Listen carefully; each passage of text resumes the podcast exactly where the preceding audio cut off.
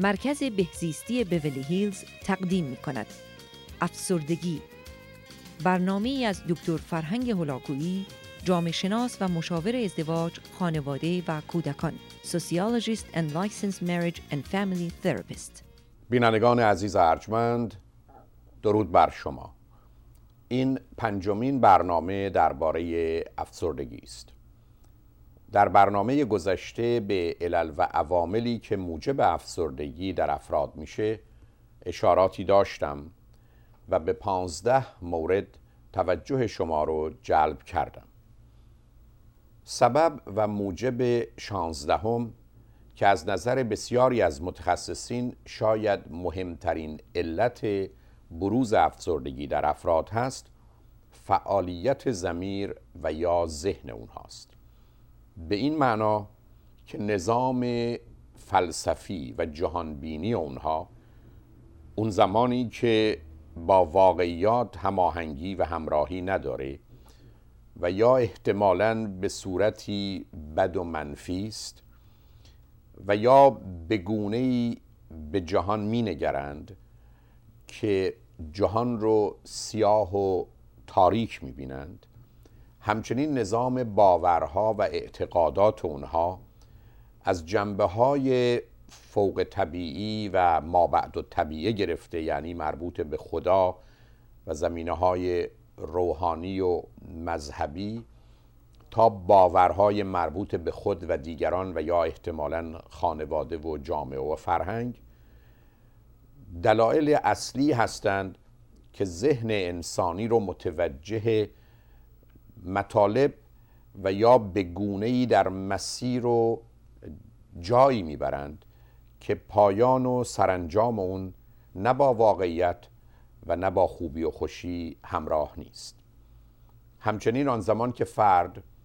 جهت هدف و به ویژه معنی زندگی رو از دست میده و یا اون رو در هم و بر هم ریخته می‌بینه و بالاخره اون زمانی که با خوشبینی و واقع بینی با جهان برخورد نمی‌کنه بلکه نگاهی بد و منفیگرا داره و یا احتمالا به خود و دیگران اعتماد و اطمینانی نداره و جهان رو خارستانی می‌بینه که شاید برخی از خارها گل دارند و نه گلستانی که شاید برخی از گلها خار داشته باشند. و بالاخره در تجزیه و تحلیل نهایی و به عنوان نتیجه گیری از دوران کودکی یا نوجوانی یا جوانی و بزرگسالی به اینجا می‌رسه که دنیا جای خوبی نیست و مردمان خوبی در آن زندگی نمی کنن و تازه بر این باور و نظر هست که در خود و در روابط و شرایط و موقعیتی که در آن درگیر هست نیز تغییر و دگرگونی لازم رو نمی‌تونه به وجود بیاره همه دست به دست هم میده و این تاریکی و گرفتاری درون رو به نوعی به بیرون نیز منتقل می‌کنه و شرایطی رو در درون و بیرون هر دو برای خود فراهم می‌کنه که نتیجه و پایان اون احتمالا احساس بد و منفی داشتن و در برخی از موارد افسردگی است. اما از نظر بسیاری از متخصصین موضوع و مسئله اصلی و اساسی در این زمینه آنچه که به عنوان فکر غلط فکر بد و یا فکر منفی گفته شده هست. به این معنا که در مسیر شناخت و ادراک انسان احتمالا از چگونه سیستم ذهنی در جهت ارزیابی و اندازگیری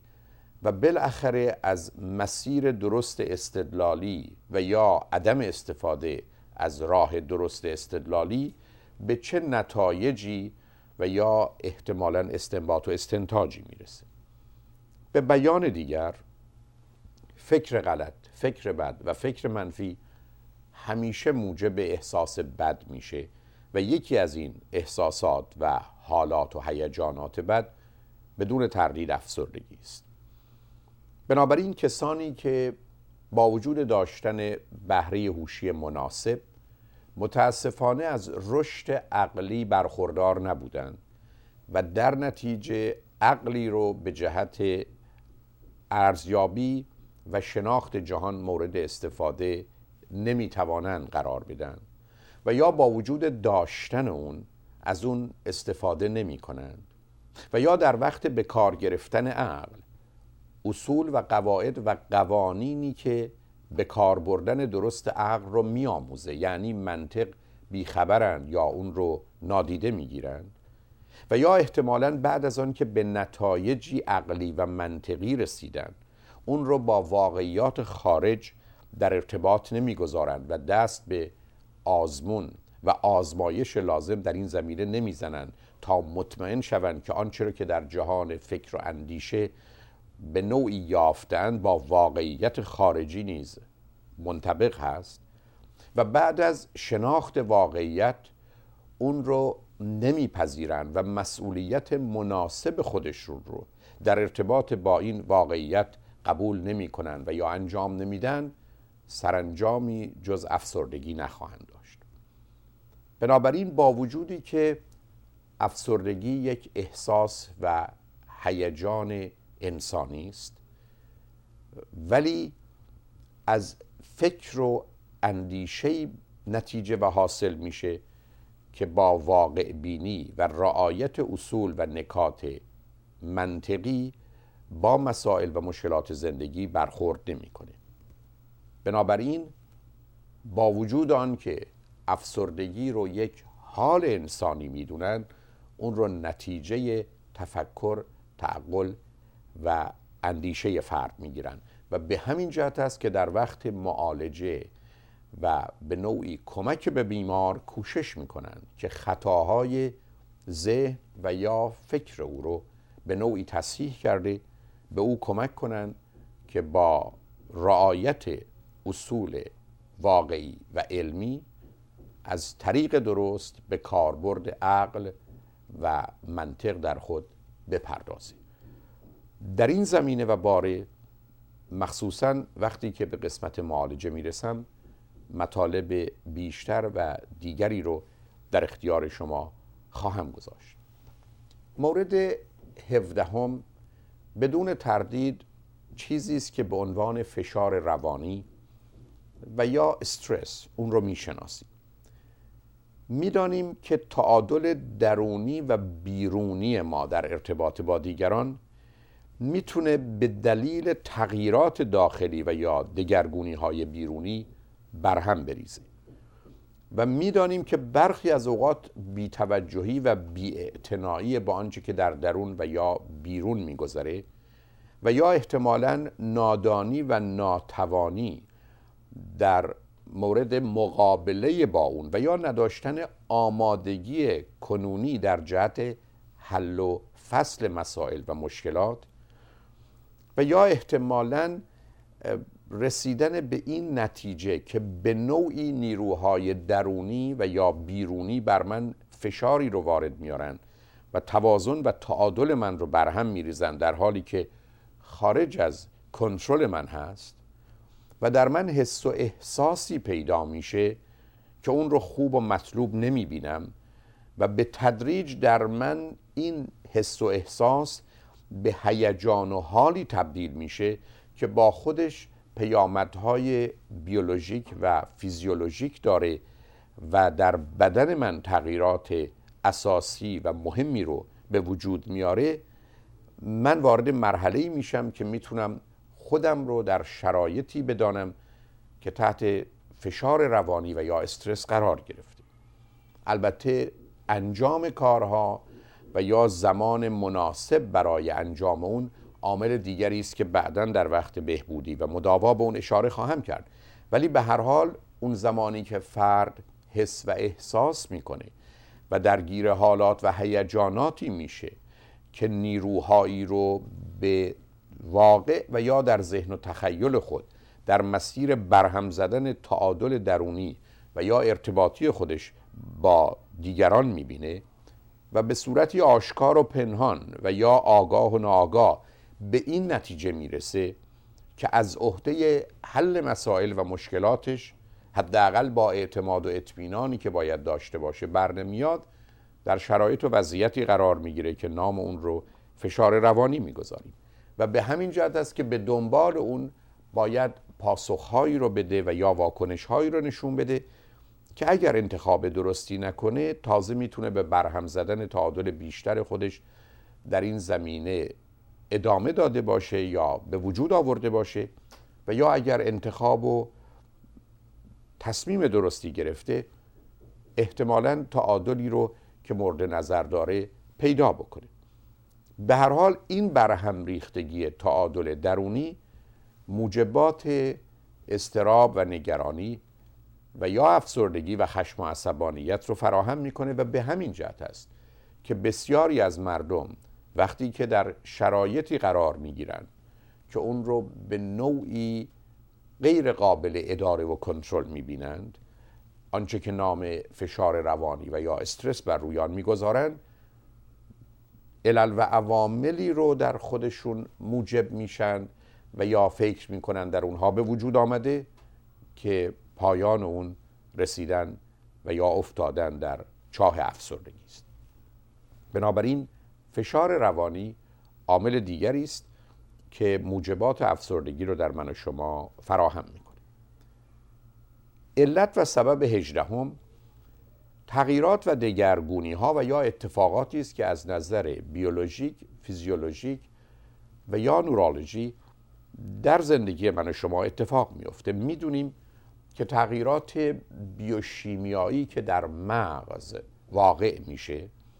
ترشح هورمون هایی که به هر حال به اندازه و به موقع نیستند و یا احتمالا افزایش و کاهش فعالیت های مغز در قسمت های مختلف اون که باید به درستی صورت بگیره و یا احتمالا تغییر در امواج مغزی و یا بار الکتریکی اون و بالاخره دگرگونی هایی که برخی از اوقات در ترشح قدد مختلف که در قسمت های متفاوت بدن قرار دارند همه و همه دست به دست هم میدن و برخی از اوقات علت و عامل اصلی افسردگی در من و شما هستند بنابراین آنچه که در مغز من و شما میگذره و آنچه که در بدن من و شما میگذره برخی از اوقات ریشه و علت اصلی افسردگی است و به همین جهت است که در وقت گفتگو در باره چگونگی برخورد با افسردگی و قسمت دارودرمانی به مطالب دیگری در این زمینه اشاره خواهم داشت. به هر حال آنچه که مایل هستم در این قسمت با آگاهیتون برسونم این هست که برخی از اوقات این تغییرات و دگرگونی های شیمیایی که تحت تاثیر عامل ارث و یا محیط و یا تغذیه و برخی از اوقات خواب و بیخوابی و یا مصرف داروها و یا مواد مخدر هستند همه زمین سازهایی هستند که بلا فاصله و یا به تدریج دگرگونی هایی رو در بدن من شما موجب میشن که بالاخره منجر به بروز افسردگی در من و شما میشن. و به همین جهت است که خیلی از اوقات فرد با وجود همه کوشش هایی که در این زمینه می‌کنه به دلیل اینکه این نیروها در برخی از موارد قوی تر از او هستند او را از پا میاندازند و باز به همین دلیل هست که خیلی از اوقات به وجود آوردن تعادل لازم در این زمینه و یا جبران کمبودها و یا کاهش ترشحاتی که سبب شده فرد رو از تعادل خارج کنه به اندازه ای که باید باشه که از طریق دارو درمانی یا روان درمانی صورت می‌گیره به من و شما این اجازه و فرصت رو میده که حال عادی و طبیعی خودمون رو پیدا کنیم. به هر حال به نظر می‌رسه که این هجده علت و عاملی که با آگاهیتون رسوندم در بیشتر افراد سبب و موجب میشه که در معرض بیماری و گرفتاری افسردگی قرار بگیرن و خطر اینکه این بیماری در اونها ظاهر بشه و ادامه پیدا کنه رو به وجود میاره اجازه بدید که بعد از چند پیام دنباله این سخن رو با شما عزیزان داشته باشم. لطفا با ما باشید.